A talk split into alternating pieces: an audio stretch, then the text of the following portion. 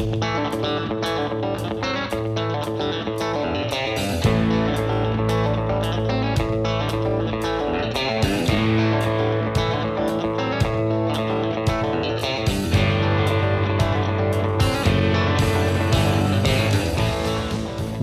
to Texas Ag Today, a daily look at the latest news in Texas agriculture. Texas Ag Today is produced by the Texas Farm Bureau Radio Network, with the largest farm news team in the Lone Star State. Now, here's the host of Texas Ag Today, Carey Martin.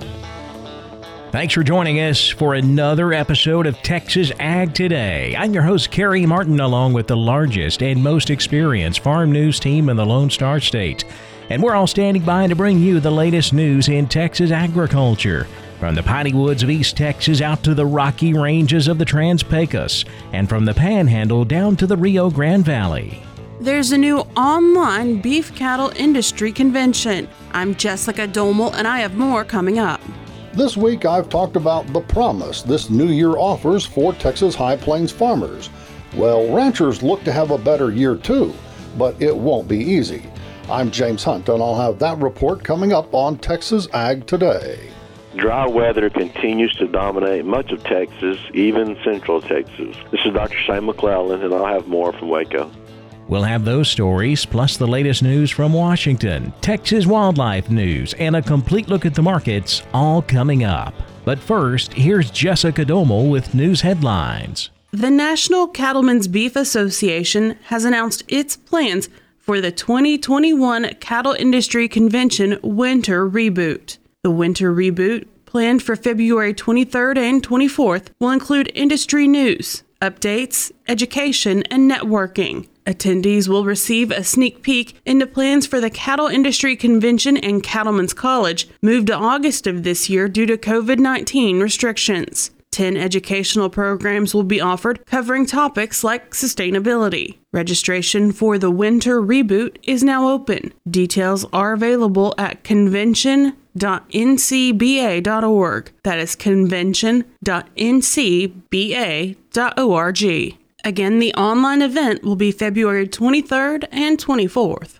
U.S. farmers appear to be less optimistic about the impact a U.S. China trade dispute could have on agriculture. The December Ag Economy Barometer from Purdue University and the CME Group has been polling farmers on the issue since last year. Jim Mintert, the director of Purdue's Center for Commercial Agriculture, joins us with more. We've asked them whether or not they think the trade dispute will ultimately be resolved in a way that benefits U.S. agriculture. There's been a change, especially since the beginning of 2020. In early 2020, roughly 80% of the farmers in our survey said they expected the trade dispute to be resolved in a way that was beneficial to U.S. agriculture. In the December survey, that was down all the way to just 47% that expect a beneficial outcome. The two countries signed the first phase of a trade agreement last February. For the Texas Farm Bureau Radio Network, I'm Jessica Domel.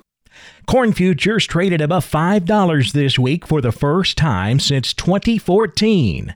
Texas A&M grain marketing specialist Mark Welch says there are a lot of speculators in the corn market right now, and that's providing a big boost to prices. They are near record long territory in terms of the contracts that they are buying, betting on higher prices. These are speculators in our futures market. This summer, they were at record low positions in terms of their net longs. They were they were net short the market, betting on lower prices to the largest degree we've seen since 2003. And in a very short span of time, of course, they've gone to the some of the highest net long positions we've seen by those particular participants in our grain markets. And that's giving us, of course, some tremendous grain pricing opportunities. And the corn demand picture has turned around drastically in the past year. We talk about China so much, gone from 7.6 million metric tons to about 16.5, a 9 million metric ton increase. That's a big deal. But look what's happening on the total grain trade. If you look at global trade in grain, we've gone from 157 million metric tons to 179. So, yeah, China is the biggest single contributor to the increase we've seen in uh, corn imports, but they're just a piece of the story. The total world trade of, of corn has increased 22 million metric tons China accounting for 9 million of that. Welch says the U.S. is gaining a larger share of the corn export market because many of our global competitors are experiencing shorter corn crops, and that results in less corn on the world market. But with limited export competition and a rising uh, trade in the world uh, export market for corn, uh, the U.S. is benefiting from that because of our supplies. Texas A&M's Mark Welch. Texas cattlemen in the High Plains should have a better year here in 2021. James Hunt tells how. As I bring you more from my recent interview with Texas A&M AgriLife economist Justin Benavides, let's first get the good news for those raising cattle. We do expect higher calf prices in 2021 as a result of a shrinking cow herd. We expect probably half a percent to a full percent fewer cows in the January inventory report. What that means is also fewer calves. And so fewer calves with stable or increasing beef demand means to us that we would expect higher prices for calves, particularly in the fall. On the other side of the equation, however, Dr. Benavides says the grain market situation farmers are celebrating is not so good for livestock producers. We've talked about how good the grain prices are. That's a challenge for our livestock market. There's a challenge in locating some feed locally for our folks who feed DDGs.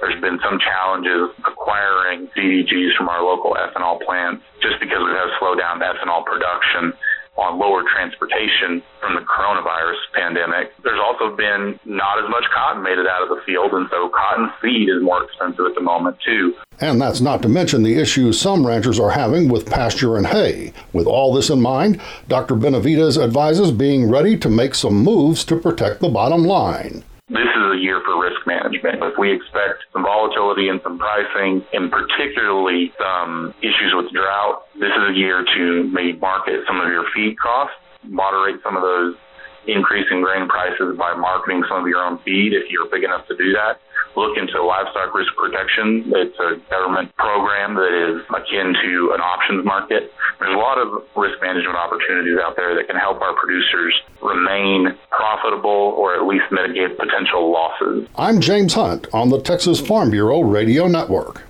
Dry weather continues to dominate central Texas despite recent rains. Dr. Shane McClellan reports from Waco. As we start 2021, we do so over on the dry side. Only 11 counties in Texas are currently not affected by drought in some form or fashion. I visited my parents, Mike and Paula McClellan, at my hometown of Avoca uh, during Christmas, and soil conditions there have been dry for some time. And you might say, well, they're used to being dry out west, but according to that drought monitor, uh, much of Texas has been dry for longer than normal. Currently, McLennan County is in a moderate to severe drought according to that drought monitor map. If I look at the 30 year average rainfall received from October 1 to end of December, we're about 8 inches below our normal rainfall during that time period uh, for McLennan County, especially Waco area. I do not like to be dry in the winter months. That can set us up for a bad spring. I look at winter as a time to rebuild surface and underground water levels. Stock tanks are really low here in central Texas. Uh, one of the places I I run a few livestock, it's about 20 percent uh, water in the actual stock tanks, and that's not good for for winter months. Pastures are mostly dormant grass uh, right now, with a few offering some ryegrass and winter annuals for grazing, but it's pretty much minimum pickings for livestock. All livestock are acquiring some supplemental feed, and they're eating a lot of hay. Now, I have seen a few oat pastures that look really good that are offering some good grazing, but uh, those are few and far between. The really cold freeze type events we've had did kill back our warm season grasses in our livestock pastures, and uh, we're still staying warmer than normal on most days. Those big temperature swings that are going from the high 30s to the low 70s are still occurring. Wheat no fields look better than I would expect uh, for this the amount of rain that we've actually received. The later planted wheat looks worse. It just hasn't had the moisture to get up and, and get going. Early planted wheat, early planted oats looks looks much better, especially if they've put some fertilizer on it or if it had fertilizer under it when they planted. We're only a month away from planting corn, and we need uh, a slow soaking rain for some soil moisture as well as some large runoff type events to fill some stock tanks. This is Dr. Shane McClellan reporting from Central Texas for Texas Ag Today. USDA has a new program aimed at helping producers deal with crop quality losses due to natural disasters. Stephanie Ho has more from Washington. USDA has reached out to stakeholders nationwide for a new program to protect crop quality from loss due to natural disasters. Whether it was, you know, in the upper plains, in the southeast, and a whole bunch of other places across the country. A lot of different crops to understand some of the things that impacted them in that 2018 and 2019 crop year. That was Farm Service Agency Administrator Richard Fordyce. Crops that will be eligible will be those for which federal crop insurance or NAP coverage is available. Also, crops that were sold or fed to livestock or that are in storage currently or were in storage may be eligible as well. With other specifics, a producer's harvested eligible crop must have had at least a 5% loss reflected through a quality discount or if it's a forage crop, a nutrient loss to qualify, a 5% quality loss. This is Stephanie Ho for the U.S. Department of Agriculture in Washington, D.C. The catch of a lifetime could earn you $5,000. I'm Jessica Domel, and I'll have details coming up on Texas Ag today. And managing performance mares can be a real challenge. Dr. Bob Judd has some advice coming up next, right here on Texas Ag Today.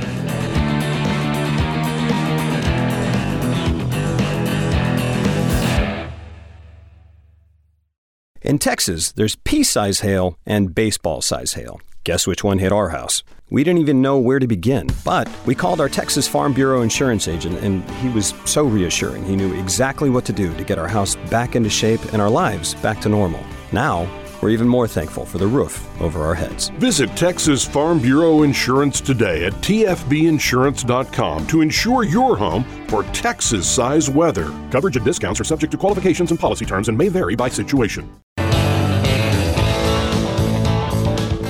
We're keeping you informed on everything happening in Texas agriculture on Texas Ag Today.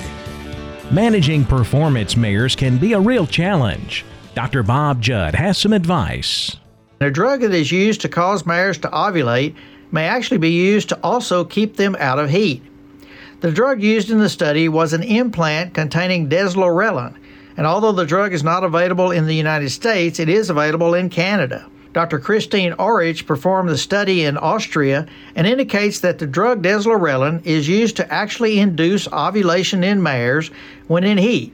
But she used a slow release implant to determine if this would delay heat cycles. She treated 15 Shetland pony mares with two doses of the implants and five mares with injectable deslorelin as a control. They found the higher dose of the implant resulted in skipping up to two heat cycles and this also decreased behavioral signs related to heats. To be effective, the implants must be used after a mare has ovulated, so a veterinary ultrasound exam will be required to determine the appropriate time to use the implant. If used at the incorrect time, the implant would lead to ovulation and the heat cycle will continue. Another option commonly used to delay heat is oral altrenogest, which has to be given daily. This drug is effective but is expensive and can affect the long term fertility and health of humans exposed to the drug. Altrenogest is also available from a compounding pharmacy as an injectable, but there's always a concern using injectable compounded products. Dr. Aurich indicates the treatment with the deslorelin implant is safe and has no side effects, and yet is completely reversible with no long term effects on fertility. However, the implants are expensive, and each horse responds differently. I'm veterinarian Dr. Bob Judd. This is the Texas Farm Bureau Radio Network. The catch of a lifetime could earn you $5,000. Jessica Domel has the details in today's Wildlife Report.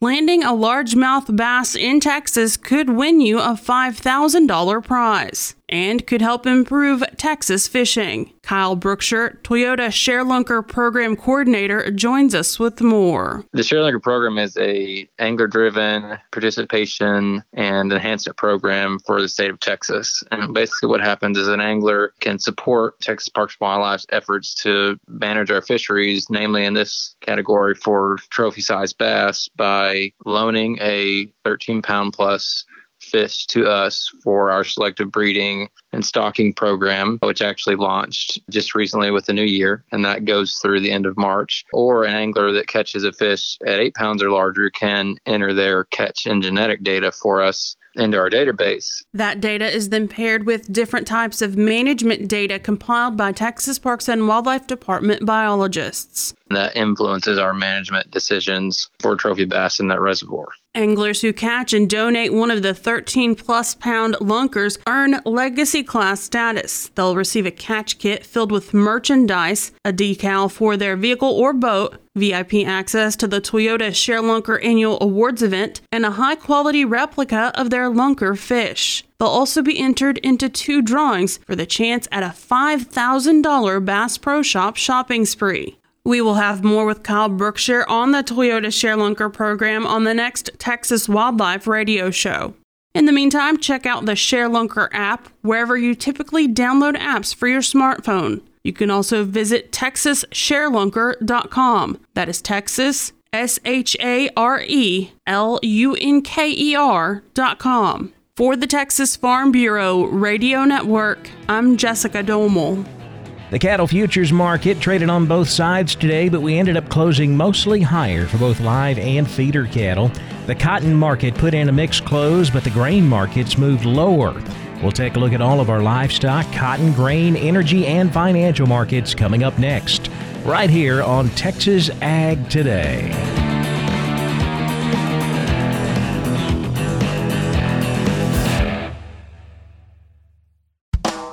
Did you know that one out of every three mouthfuls of food we eat is produced by insect pollination, most of which is done by bees?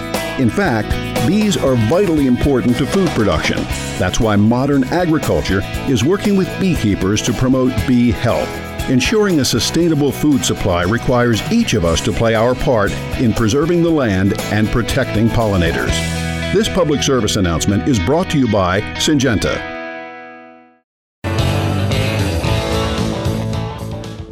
We're giving you the market information you need on Texas Ag Today. We saw mostly higher close in the cattle futures market on Thursday. The exception was the nearby February live cattle contract. It was down 2 cents, closing at 114.97. The April up 22, 119.50. June live cattle up 42 at 115.37. Feeder cattle mostly higher. January feeders up 92 cents, 136.70. March feeder cattle up a dollar, 137.57. The April up a dollar 5 at 139.67. Cash fed cattle market saw some very light activity.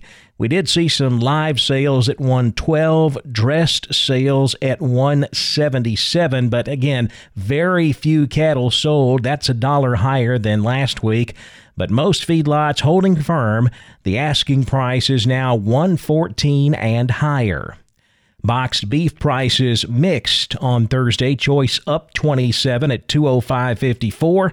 Select down 74, 195.34.